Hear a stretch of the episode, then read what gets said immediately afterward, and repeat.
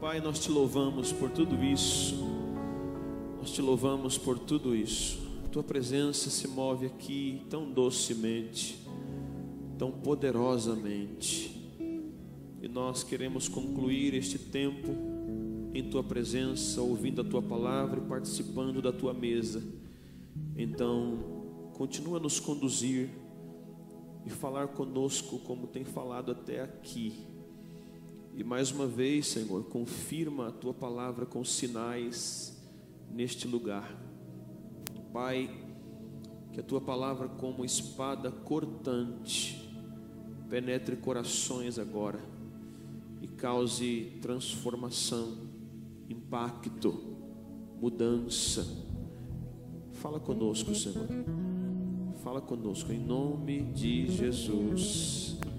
Amém. Abra sua Bíblia no livro do profeta Ezequiel, capítulo 22.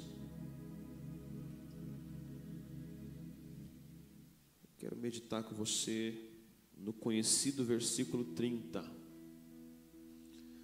Ezequiel 22, 30.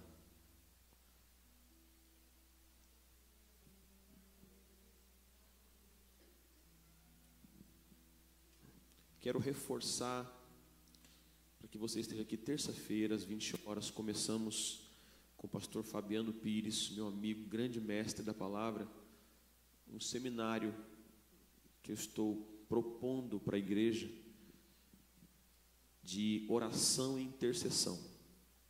Então, por três terças-feiras, o assunto vai ser oração. Não foge. Não foge. Crente não escolhe tema, nem pastor escolhe tema. O tema e as coisas importantes que Deus quer falar para a igreja são a escolha dele. Então não fuja do que Deus quer ensinar para a igreja. Por três terças-feiras, vamos navegar num seminário sobre oração e intercessão, que vai incluir batalha espiritual também. Então esteja aqui nas próximas três terças-feiras, como tem estado e deve estar toda terça-feira.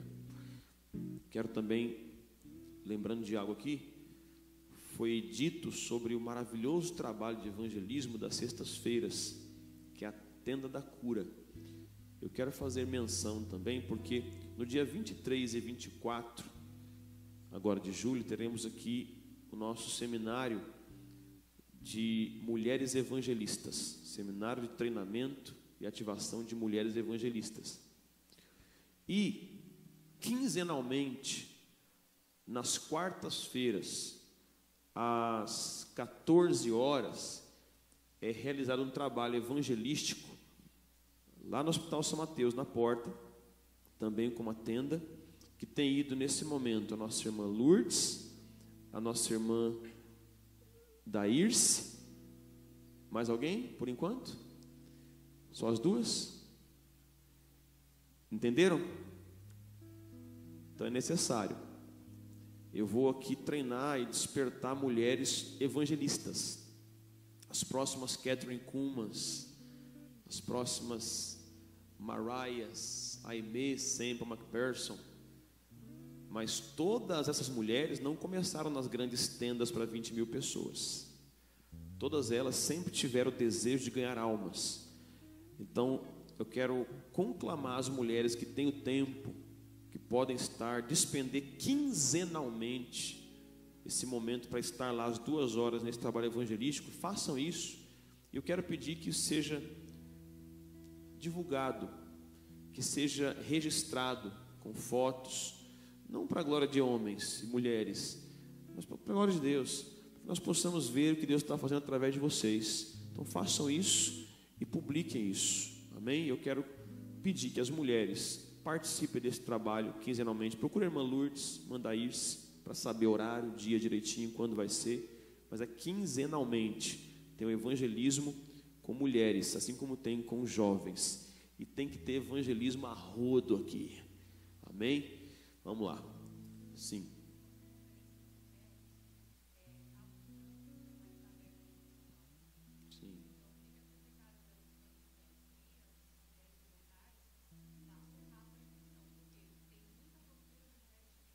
Sim, sim.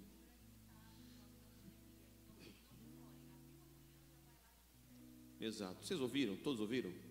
Então, amanhã abrem inscrições para esse seminário de 23 e 24 de julho, essa conferência, que é só para mulheres, para treinar e ativar mulheres como evangelistas, como pregadoras. Então, amanhã vai abrir, se apresse para se inscrever, porque há pessoas de outros estados já procurando. No primeiro dia que eu coloquei o banner, ou aliás, nem o banner, eu coloquei uma nota a respeito, houve procura de muitas mulheres de Rio de Janeiro, de Nordeste do país, enfim.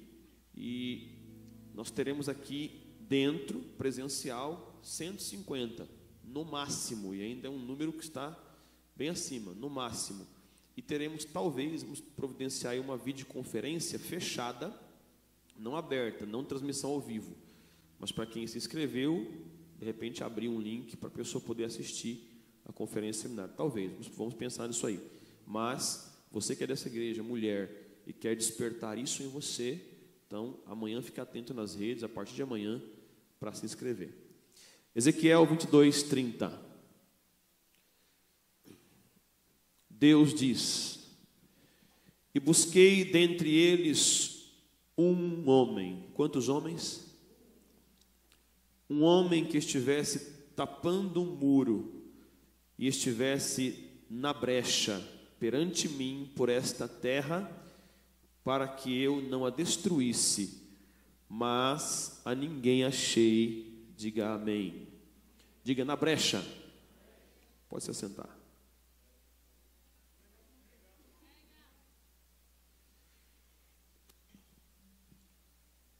As pessoas costumam sempre deduzir o porquê a calamidade se abate sobre lares, famílias, comunidades, nações, empresas, universidades, momentos de dificuldade, momentos de aflição, dos segmentos que eu falei aqui, nós temos, por exemplo, lares que de repente passam por situações de tumulto, de calamidade mesmo, onde parece que é o fim, é o deflagrar do fim de uma família, de um casamento. Calamidade pode se abater empresas que começam a perceber a bancarrota se instaurando, uma crise. Uma universidade que, por sua baixa reputação, começa a perder alunos matriculados e quebra. Uma nação que entra em derrota moral e ética, e, consequentemente, política, econômica, social, calamidade. Calamidade tem se abatido sobre o mundo, desde o pecado, desde Adão, desde o primeiro homem que pecou e abriu a brecha para o caos, abriu a brecha para a calamidade, porque a vontade de Deus nunca foi e não é que nenhum segmento, instituição, família, pessoa seja invadida por momentos de caos, de calamidade.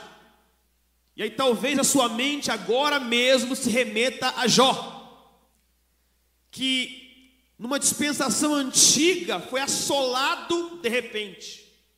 Tudo ia bem, rico, abastado, com família, com esposa e dez filhos, com reputação de sábio, buscado para conselhos, mas de repente, do nada, se abate o caos, a calamidade, e ele começa a perder tudo ele perde bens, perde gado, perde empregados, perde dinheiro, perde suas empresas.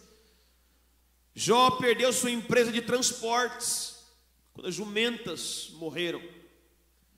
Jó perdeu sua empresa têxtil de roupas quando suas ovelhas foram arrebatadas. Jó perdeu sua reputação quando ninguém mais queria ouvir seu conselho porque o julgavam. Jó perdeu num dia, num dia, através de calamidade ambiental, dez filhos, num dia só. Jó agora tem diante de si a sua saúde, mas a saúde também é tocada pela calamidade. E ele de repente é tomado de um tipo de lepra, uma ferida, uma úlcera na pele, que o texto diz que era tão agonizante que ele coçava com um caco de telha. E a Bíblia diz que ele se colocou sobre o pó, sobre o monturo. Então, um homem sobre o lixo, coçando a pele com um caco de telha, pobre, desfilhado, com uma esposa que agora desesperada por perder dez filhos, não julgue essa mulher. Diz uma tolice, porque não conhecia a Deus como Jó conhecia. Aliás, nessa dispensação, nesse tempo, pouca gente conhecia Deus, porque Deus não havia se revelado a muita gente. Então essa mulher seguia a Deus com Jó como sacerdote. E agora que o sacerdote da casa está destruído, essa mulher diz: amaldiçoa seu Deus e morre. Ela não está cínica, irônica. Ela está desesperada. Porque as dez crianças que ela amamentou, que viu crescer, morreram numa catástrofe natural, num furacão. É claro que ela atribuiu isso a Deus. Foi Deus que matou meus filhos. Foi Deus que empobreceu meu marido. Foi Deus que adoeceu ele. Mas você sabe muito bem que Jó foi produto do pecado de Adão. Por que Deus permitiu isso? A impressão que dá para muitos é que Deus e o diabo fazem um joguinho de xadrez e quem perde, perde o homem. A impressão que dá é que Deus não conchava com o diabo, ela pode tocar nele lá. Deus não daria o seu servo ao diabo, ele nunca deu. O que Deus disse ao diabo foi: Ele está em suas mãos, só não lhe toque a vida, a alma. Agora, por que Jó estava na mão do diabo? Porque Adão colocou. Milhares de anos antes, Adão colocou a humanidade na mão de Belial, na mão do diabo. E o caos se abate. Mas eu quero lembrar você, essa é outra mensagem, mas eu tenho que lembrar você que Jó não tinha o que você tem. Que Jó clamou por coisas pelas quais você não clama mais. Que Jó disse certa vez: Senhor, promete-me e dá-me um fiador para contigo. Jó queria um fiador, alguém que pudesse matar no peito para ele falar: paga minha conta, assume a minha dívida. Mas lá em Hebreus 8, 22 está escrito: de um melhor conserto, Jesus foi feito fiador.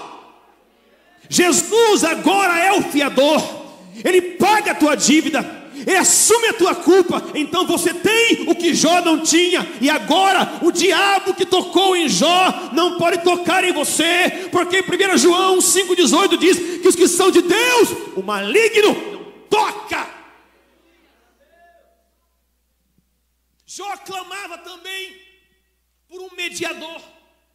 No capítulo 14 ele fala: Senhor, dá-me um mediador para contigo alguém que contenda com Deus pelo homem.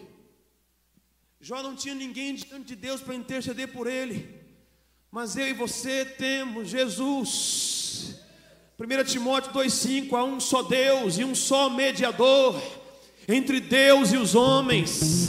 Jesus Cristo, homem, Jó não tinha ele, mas o lugar de intercessão no trono, que estava desocupado na dispensação de Jó, agora está ocupado. Então o diabo não pode mais te acusar, porque à direita de Deus há um advogado, há um mediador, há um intercessor. Você está livre. Não se compare com Jó. Agora, por que ainda o caos se abate? Por que a calamidade vem? Por que Salomão, no seu terceiro livro, já escrito com certa idade, tão pessimista, diz que o que acontece com o justo acontece com o ímpio, e o sol brilha para todos, e é tudo igual, vai todo mundo para o mesmo buraco e cova? Ele está cético, quase cínico. É importante que você entenda que a palavra de Deus é a palavra de Deus, que a Bíblia é a palavra de Deus. Mas nem tudo que está escrito aqui Deus falou diretamente, é a palavra de Deus, porque é a revelação sobre Deus e tudo que diz respeito a Ele e aos seus planos. Mas na Bíblia há diálogos do diabo,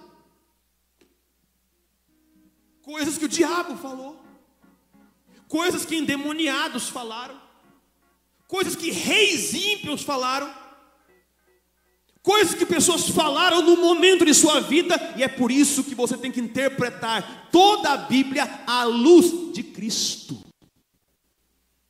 Interprete tudo à luz da redenção. Não é antes e depois de Cristo, é antes e depois da cruz. Não é Antigo e Novo Testamento dividido pela vinda e nascimento de Jesus, é Antiga e Nova Aliança dividida pelo Calvário. Porque antes do Calvário era de um jeito, mas agora, depois do Calvário, é de outro jeito. Aleluia. Então a calamidade se abate muitas vezes. E há muitas situações que nós não podemos explicar e tentar teologizar coisas que acontecem no mundo chega a ser cruel. Mas o que Deus espera de um cristão para, no mínimo, tentar impedir que a calamidade venha, ou se prevenir dela? O que Deus espera de nós, de cada um de nós? Deus está falando aqui com um povo que está às beiras de viver o caos. Eu estou falando aqui com um povo de Jerusalém que, pelo acúmulo de pecados, está prestes a ver destruição diante dos olhos. E Deus, bondoso como é, está procurando alguém que possa ser a diferença no meio dos ímpios.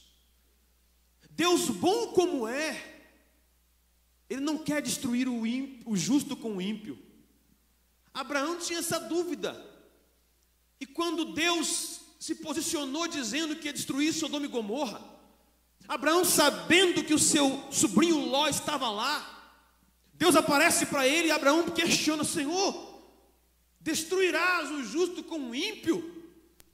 Se houver lá 50 justos, você não pode poupar a cidade? Se houver 50, eu poupo.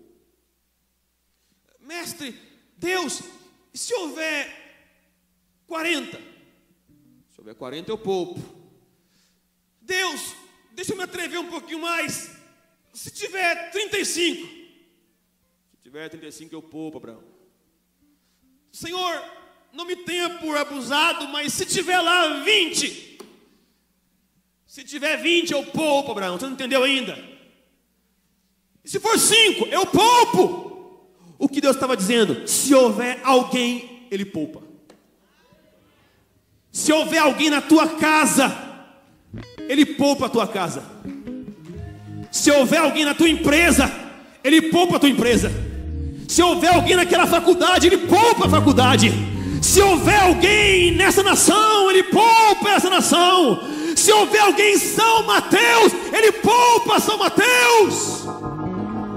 Então, A tristeza aqui desse versículo tão terrível é essa, que Deus diz: Eu busquei dentre eles um. Deus não buscou 50, 30, 25, 20, 5. Não. Ele buscou só um. Ele só queria um. Eu busquei, e aqui mostra o, o zelo de Deus. Eu estou buscando, eu não estou, eu não estou de sopetão permitindo destruição. Eu estou procurando, cadê? Eu não, eu não quero que haja caos. Eu não quero que essa casa se dissolva. Eu não quero que essa família se destrua. Eu não quero que esse ministério acabe. Eu não quero que essa, essa vida se. Cadê? Eu estou procurando, calma, eu estou com paciência. Cadê? Cadê alguém? Alguém, alguém, alguém, alguém. Alguém, eu estou buscando. Buscando o quê? Um homem que estivesse tapando o muro estivesse na brecha. Ele faz aqui a alegoria de uma cidade murada, que não pode ser invadida porque os muros são bons, são altos, são fortes. Assim eram as cidades do passado. Não se invadia porque havia muros altos e lá Deus está dizendo: aí no muro de Jerusalém tem buraco, aí no muro de Jerusalém tem brecha, e por essa brecha entrará o caos, por essa brecha entrará o juízo, a tribulação, a aflição, e tudo que eu quero é alguém, não tijolo, não cimento, eu quero alguém para tapar a brecha. Eu quero alguém para ficar no muro que não venha juízo sobre essa terra. Aí ele termina o verso falando assim: ó, mas a ninguém achei. Deus está zelosamente procurando, irmãos, em nossa geração, quem fique na brecha. E nós somos responsáveis por não deixar acontecer essa calamidade de Deus não achar. Porque a cada geração o olhar de Deus está passando e procurando: cadê? Cadê? Quem vai estar na brecha? Quem vai se abster do seu ego, da sua vaidade, só para ficar na brecha, tapando buraco? E quem vai tapar buraco? Pastores? Não. Pregadores? Não. Cantores? Não. Músicos? Não. Que Deus está falando quando Ele diz alguém que tapasse o muro e ficasse na brecha? Eu tenho duas coisas. O que é tapar o muro e ficar na brecha? Primeiro, posicionamento de justiça. Porque numa geração injusta, não tem um justo. Porque o conceito de justiça de Deus é diferente. Mas na geração de Noé, Deus olhou, ele procurou, ele não queria trazer dilúvio. Então ele procurou alguém para salvar, ele não procura alguém para condenar. Deus nunca procura alguém que eu posso condenar hoje. Como muitas religiões dizem, como muitos crentes pensam, quem eu vou punir hoje? Não, é quem eu vou salvar hoje. Quem eu vou libertar hoje? Quem eu vou restaurar agora? Quem, quem, que família que eu vou tocar, restaurar agora? Que empresa, que casamento agora eu vou tocar? Cadê, cadê? Ele procura, há um zelo. Então ele procura aqui e não acha. Na geração de Noé ele achou, e eu quero crer que em minha geração alguém vai estar na brecha, e eu quero ser o primeiro. Eu quero ser o primeiro. Numa geração injusta, Deus procura justiça alguém que faça o que é certo, alguém que faça diferente. Se todos se prostituem, então Deus procura aquele que não se prostitui. Se todos mentem, é uma cultura da mentira na sociedade, quem não mente aqui? Numa cultura em que todos se corrompem em uma área, Deus procura alguém que não se corrompeu naquela área. E quando Deus acha essa pessoa, esse homem marca a sua geração. Sabe que o Reino Unido, Inglaterra, País de Gales, Grã-Bretanha, é uma região totalmente cristianizada, pelo menos em termos de religião. E em 1904, um dos países, Gales, também cristão nominal, vivia um tempo de apostasia. Porque nós sabemos que ser chamado crente cristão não significa que você é. Uma das piores coisas que aconteceu com o movimento cristão no Brasil foi o rótulo de evangélicos. Estão com raiva deles. Viu? Você acha que não há perseguição no Brasil? Você apenas acha que não tem perseguição porque não cortaram sua cabeça? Você acha que não tem perseguição porque não colocaram a arma na sua testa dizendo nega Jesus? Eles estão te obrigando a negar Jesus na faculdade. Negar com atitudes iguais às deles. Nas empresas, nas famílias. Estão tentando arrancar Jesus de você na marra. Há uma perseguição ideológica. E é mais intensa do que a perseguição física, bélica. Sabe por quê? Ela é mais sutil. Porque um tiro entra no cérebro e acaba tudo, desculpe. Mas uma imputação ideológica, ela vai cansando e minando suas forças, até você falar, tá bom, eu entro na sua. Então, quem Deus procura? Quem não entra. Quem Deus procura? Quem não cede. Quem consegue entrar numa universidade, se formar em 4, 5 anos e permanecer cristão, com os valores que aprendeu de pai e mãe, com os valores que aprendeu na Bíblia, eu não vou negar a palavra, diga o que disser, fale o que falar, eu creio na palavra, venha com a ciência, venha com a antropologia, venha com Darwin, eu fico com a palavra de Deus. É esse que ele procura.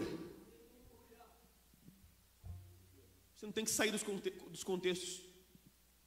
Não saia do mundo. Não se aliene.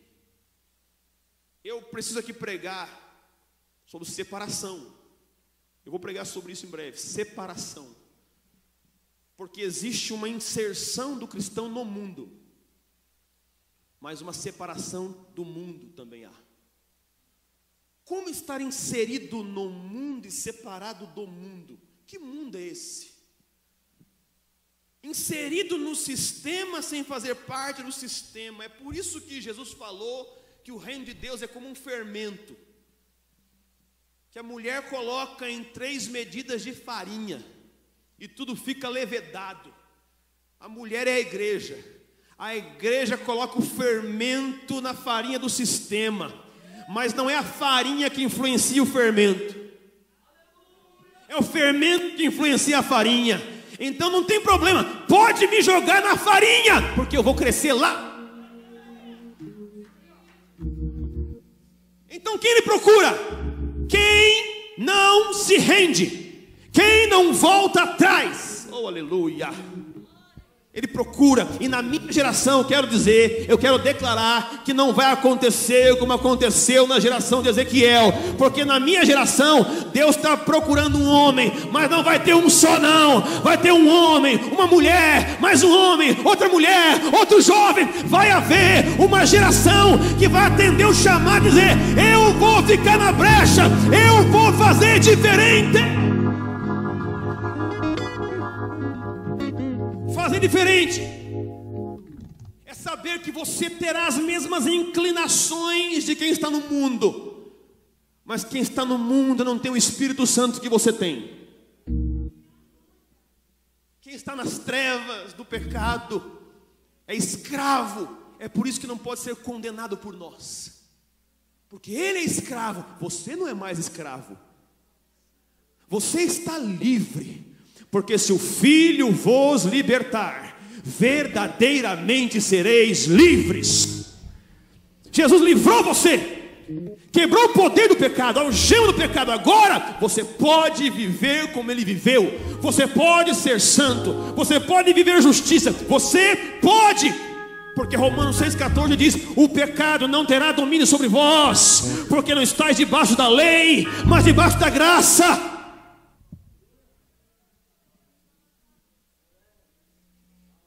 Então, em Gales, o país pseudo-cristão agora, 1904. Só que as igrejas estão vazias,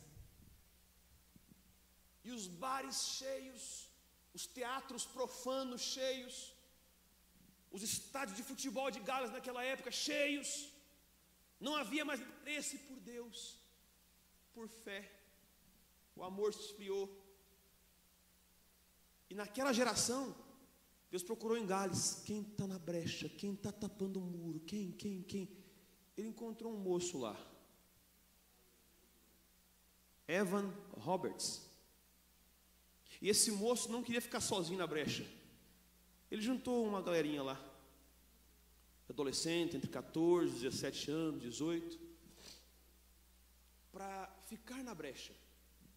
E ficar na brecha aqui, além de justiça, é, segundo, para terminar, oração. Deus está procurando quem ora, gente. Sabia? Porque justiça sem oração tem prazo de validade. Eu estou andando em justiça, estou andando em temor. Sem oração, vai virar obra. E você não vai conseguir sustentar muito tempo. Não vai ter força. Justiça regada por oração é justiça que vem de Deus. Então esses meninos começaram a orar e clamar e clamar e clamar por anos. Roberts começou a orar com 14 anos de idade. E foi com 26 anos de idade que Deus deu uma revelação. Deus nos ouviu. O avivamento virá sobre toda a nação agora. E naquele mesmo ano, de repente, sem pregação, sem música, a presença de Deus baixou de forma tão ampla que foi sobre uma nação inteira. Uma nação inteira. E agora, as pessoas tomadas pela presença de Deus, e uma convicção de pecado, um temor profundo, começam a buscar as coisas espirituais, começam a priorizar as coisas da eternidade, amar a Deus mais do que tudo e todos, e de repente, os bares fecham por falta de clientela. E de repente, aconteceu um fenômeno lá. Porque o futebol em Gales era igual no Brasil. Mas quando a glória veio, o futebol não é pecado. Os jogadores abandonaram os estádios, que queriam orar e evangelizar. As igrejas apinharam. Cidades inteiras, o povo acordava de manhã com uma sensação de pecado. Eu estou em pecado, eu estou imundo. E alguns procuravam, sem saber o que é, é, o que é Deus, alguns procuravam delegacias. Delegado, eu fiz coisa errada, não sei o que foi, mas eu fiz. E o delegado averiguava, não, não, não, não, a sua questão é outra, é igreja. Tá, tá bom ia para a igreja. E quando chegava lá, encontrava a resposta: o perdão de Deus, o avivamento, a restauração. Por quê? Porque Evan Roberts ficou na brecha. Porque Evan Roberts ficou tapando o muro. 1904, país de Gales. Mas Evan Roberts trocava cartinhas com outro rapaz aqui nos Estados Unidos trocava correspondência para contar o que estava acontecendo. Porque quando começou o avivamento, não tinha internet na época. Então mandavam cartas, está acontecendo um avivamento aqui em Gales. O fogo caiu aqui. A presença de Deus desceu aqui por carta. E Roberts conversava com Frank Bartleman, que era um rapaz que orava pelo avivamento já há anos. Anos. E quando ele ouviu os relatos de Evan, isso acendeu a chama nele. É possível. Se Deus fez isso numa nação, eu estou orando por Los Angeles. Deus pode visitar Los Angeles. Ele começou a orar e orar e clamar e buscar Deus. E começou a levantar um movimento de oração nas igrejas. E comprometer mais e mais pessoas com oração, oração, oração. E todo mundo começou a entender que igrejas sem oração é fake. Tudo na igreja sem oração é fake, meu irmão. Fake. Se eu pregar sem orar, é fake. Sabe por que o teu coração está ardendo um pouquinho aí? Porque eu orei um pouquinho. Tudo que nós fazemos na obra de Deus tem que ser com aval de Deus em oração. Tudo. E sabe qual é o problema? É possível viver na igreja, ver crescimento na igreja, desenvolvimento da igreja, sem oração.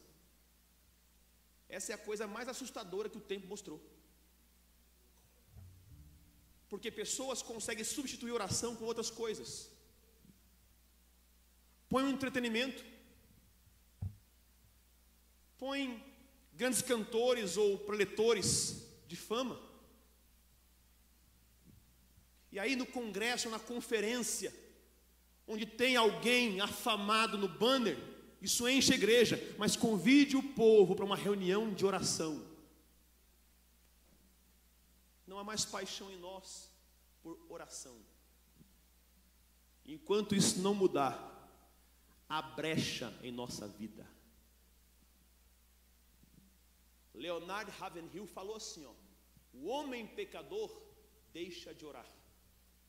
E o homem de oração deixa de pecar. Ou o pecado te afasta da oração, ou a oração te afasta do pecado. Ravenhill falou também que a, o culto de oração é uma Cinderela na igreja. Sabe a Cinderela? Tem as três irmãs e a Cinderela desprezada. Então, as três irmãs, eu posso dizer que é, é oração, é a música, é a fama, pregação. E a Cinderela? É o culto de oração. Então tem o louvorzão, a conferência e a Cinderela. É a Cinderela que faz a diferença. Pode fazer mil conferências, não mudar nada. Mil reuniões e não mudar nada. Está vendo isso? Claro isso? As grandes conferências animam as pessoas e dão uma sensação de empoderamento que dura uma semana. Uma semana, uau! Você viu que conferência, que pregação, aquele louvor, meu Deus, faz de novo o que? O avamento ou a conferência?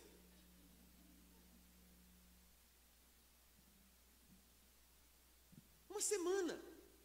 Porque você vem aqui três dias, quatro dias, e você experimenta uma efusão de glória e manifestação que é real, é de verdade, não é fake, não, é de verdade, porque ele vem, ele é bom. Mas só que aí na semana você vai para a faculdade, para o trabalho, para a sua vida normal, e é exposto ao mundo, e não tem como sair dele. A oração de Jesus em João 17 foi: Senhor, eu não peço que os tires do mundo, mas que os livres do mal. E quando vai para lá, você não consegue mais manter a essência que absorveu da conferência. Se esvai tudo. Agora, com uma vida de oração, você tatua a presença na alma. Com uma vida de oração, você está em conferência todo dia. Com uma vida de oração, aquele frenesi, aquela empolgação, aquele entusiasmo da conferência, está tudo dia em você. Mais um culto, mais uma celebração. Alegrei-me quando me disseram vamos à conferência, não. Alegrei-me quando me disseram vamos à casa do Senhor.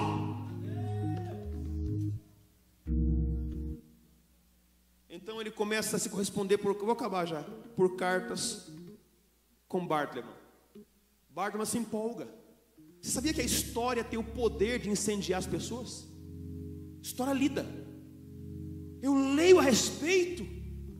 Eu entro na história e digo, eu sou parte disso. Só estou em outra geração, mas sou parte disso. Eu vou viver isso. Eu vou promover isso. Eu quero ver isso. Eu vou contar para os meus netos que eu vi a glória. Eu vou contar para os meus netos que eu vi o avivamento. Eu vou contar para os meus netos que a glória do Senhor pairou sobre São Mateus. Que acharam que a glória veio, que houve salvação. Eu vou contar. Eu vou.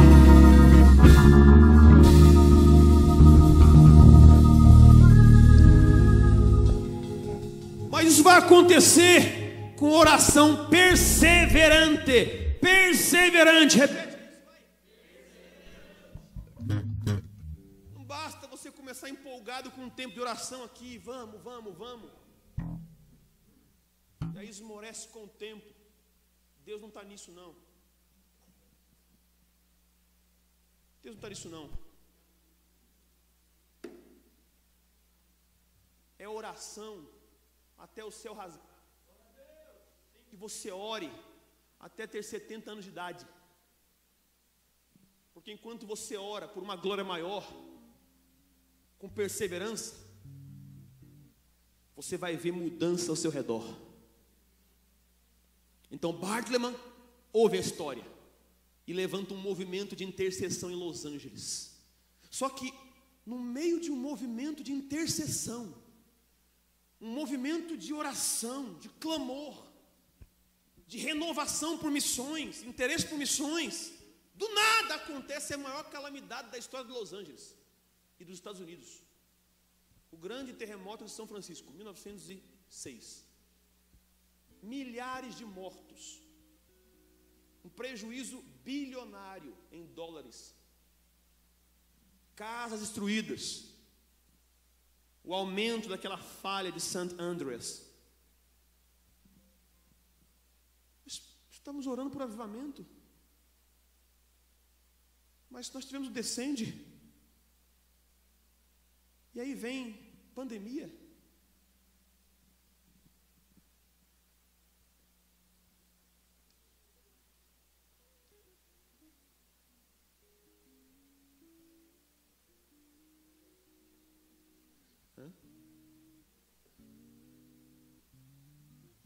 calamidade não vem para burlar a tua perseverança. A calamidade vem para cumprir propósitos que Deus não é obrigado a explicar para ninguém, porque Ele é Deus. Eu não gasto meu tempo de oração com perguntas todas. Por que o Senhor permitiu? Por que o Senhor deixou? Seja mais inteligente. Pergunte para Deus: Senhor, como isso redundará em glória para o teu nome? Como eu posso fazer parte disso que o Senhor está fazendo que eu não entendo? Como? O terremoto aconteceu. E logo depois do terremoto, um grupinho que estava já orando começou a se reunir numa casa, numa rua chamada Bonnie Bray e orar mais e mais e mais para entender o que Deus queria fazer. A reunião cresceu, o assoalho da casa cedeu. Vamos ter que alugar um galpão maior. Tem um ali na rua Azusa, 312. Mas aquele, aquele galpão era um estábulo, deve estar com cheiro de cocô. Cheiro de palha. Vamos, vamos tentar. Porque por último era uma igreja, né? Por último era a, a metodista episcopal africana. Foi estável. Vamos lá, vamos lá. O preço estava bom. O preço estava bom. Deus preparou. Alugaram o galpão. Entraram lá. Só que o que eles não contavam é que eles entraram e literalmente Deus entrou junto. Só que Deus já estava na rua Bonnie Bray Porque o mais importante não é o espaço, é quem preenche o espaço. Mais importante não é o local, é quem preenche o local. Então veio a glória, fique em pé.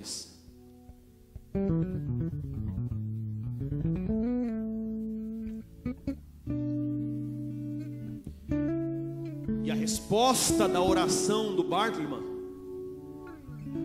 foi que Deus levantou o improvável. Olha para cá agora. Bartleman está orando há anos para Deus levantar avivalistas, intercessores. E numa sociedade racista, como era os Estados Unidos, como é, mas como era em 1906, Deus escolheu um homem negro naquela sociedade racista para ser o porta-voz de Deus. Um homem caolho, pouca instrução, que tinha restrições, não podia entrar em qualquer banheiro, porque naquela época havia a famigerada lei Jim Crow, que separava banheiros de brancos, banheiros de negros. Lugar de assento no ônibus para negros, para brancos. Restaurantes para brancos, restaurantes para negros. E qualquer um negro que entrasse num restaurante de branco, naquela época, era preso. Mas o branco podia deitar e rolar em qualquer lugar. E aí Deus levanta quem? Um homem negro. William Joseph Seymour. Continua a oração, é um bastão. É um bastão. Sabe? Nós temos que entender. Eu falei sobre isso aqui. Choque geracional. Porque presta atenção, gente. Ninguém aqui tem a nova revelação que vai bombar. Ninguém. Ninguém. Tudo que nós temos tem uma sementeira do passado. Tudo. Se alguém trouxer alguma coisa nova do reino de Deus, mas muito nova, tão nova que nem na Bíblia está, foge dessa treva.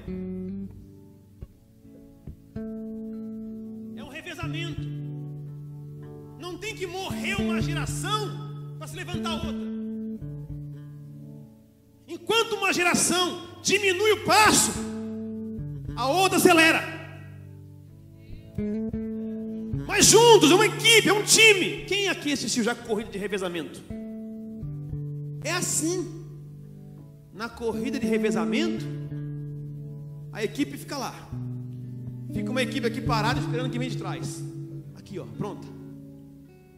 E quando vem correndo, rápido, a primeira leva, com o bastão na mão. E vai, vai diminuindo passando. E quando passa, quando entrega, pode perceber, ele entrega o bastão mas continua correndo. Se engane não, juventude. Tem uma geração velhinha aí que está correndo. Tem que honrar, tem que respeitar. Tem que respeitar. Quem não honra a geração que o antecede, não vai viver nada, não vai experimentar nada. Honre com todos os seus erros, legalismos, honre. O que você sabe que não coaduna com a palavra, que não é bem assim, releva. Releva. E corra, acelera. Acelera.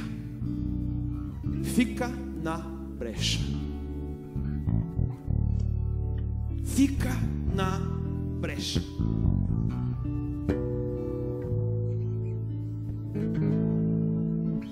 conclamação é essa: quem vai tapar o muro? Quem vai ficar na brecha?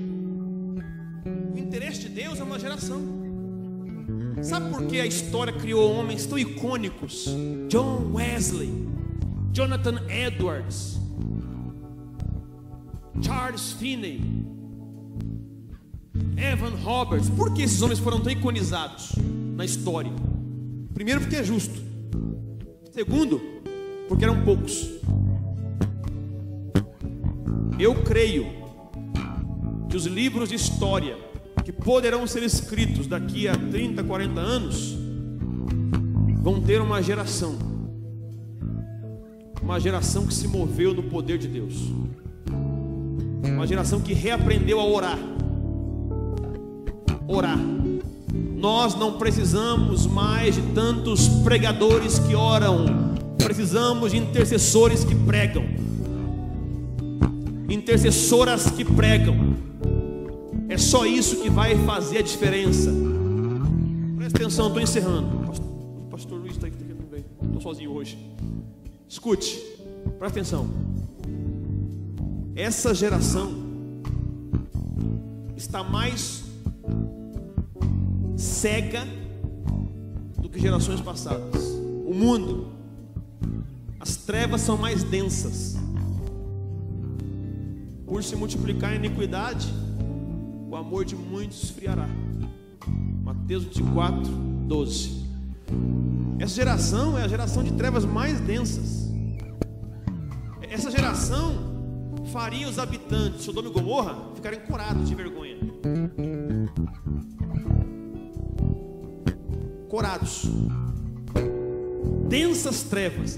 É por isso que não funciona mais boa retórica. Não funciona mais boa oratória, boa música. Nada disso vai romper as densas trevas dessa geração. Agora, o que vai romper as densas trevas é uma densa luz. Não pode ser uma pequena luz.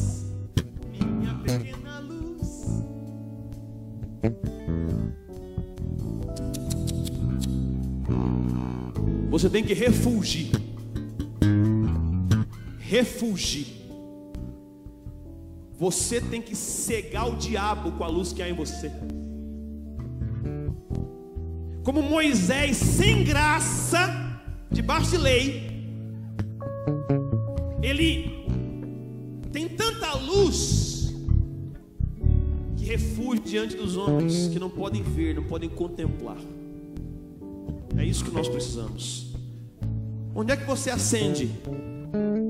No quarto da oração, no quarto de guerra, na oração coletiva. Porque o segredo do avivamento qual é o quarto de guerra. Mas o segredo do avivamento para as nações é a igreja de guerra é o povo que não foge da oração, que vem ficar na brecha por sua casa, que vem ficar na brecha por sua empresa, faculdade, família. Vem orar, vem orar, vem ficar na brecha, vem ficar na brecha.